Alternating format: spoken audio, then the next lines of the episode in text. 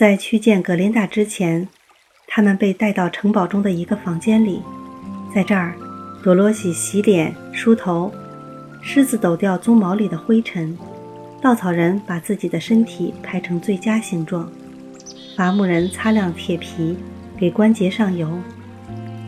一个个整理打扮得十分体面后，他们跟着女兵来到一个大厅，看到女巫格琳达坐在一个红宝石宝座上。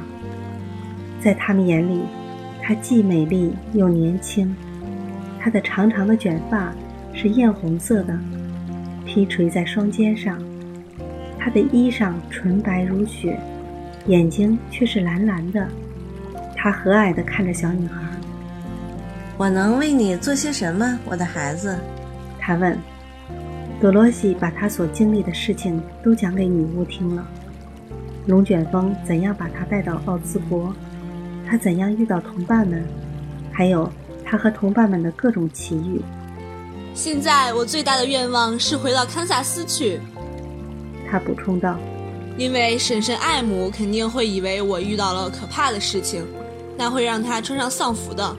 除非今年的庄稼收成比去年好，否则叔叔亨利肯定担负不起办丧事的费用的。可爱的小女孩仰望着格琳达，善女巫前倾着身子，吻了吻她的甜美的小脸。祝福你，可爱的宝贝。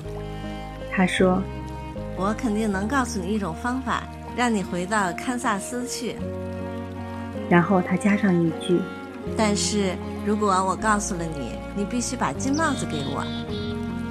我很乐意。多罗西嚷道：“其实现在这帽子对我已经没有用了。你拥有它后，可以命令飞猴三次。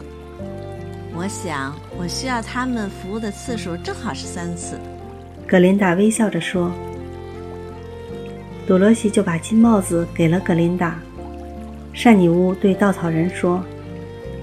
多罗西离开我们后，你准备做什么呢？我要回翡翠城去。稻草人答道：“因为奥兹让我做了他的统治者，而且翡翠城的人民很喜欢我。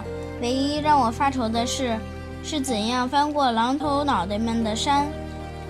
我会借助金帽子，命令飞猴把你载到翡翠城的城门口。”格林达说：“因为夺走一位如此神奇的统治者。”让人民失望，那是一件可耻的事。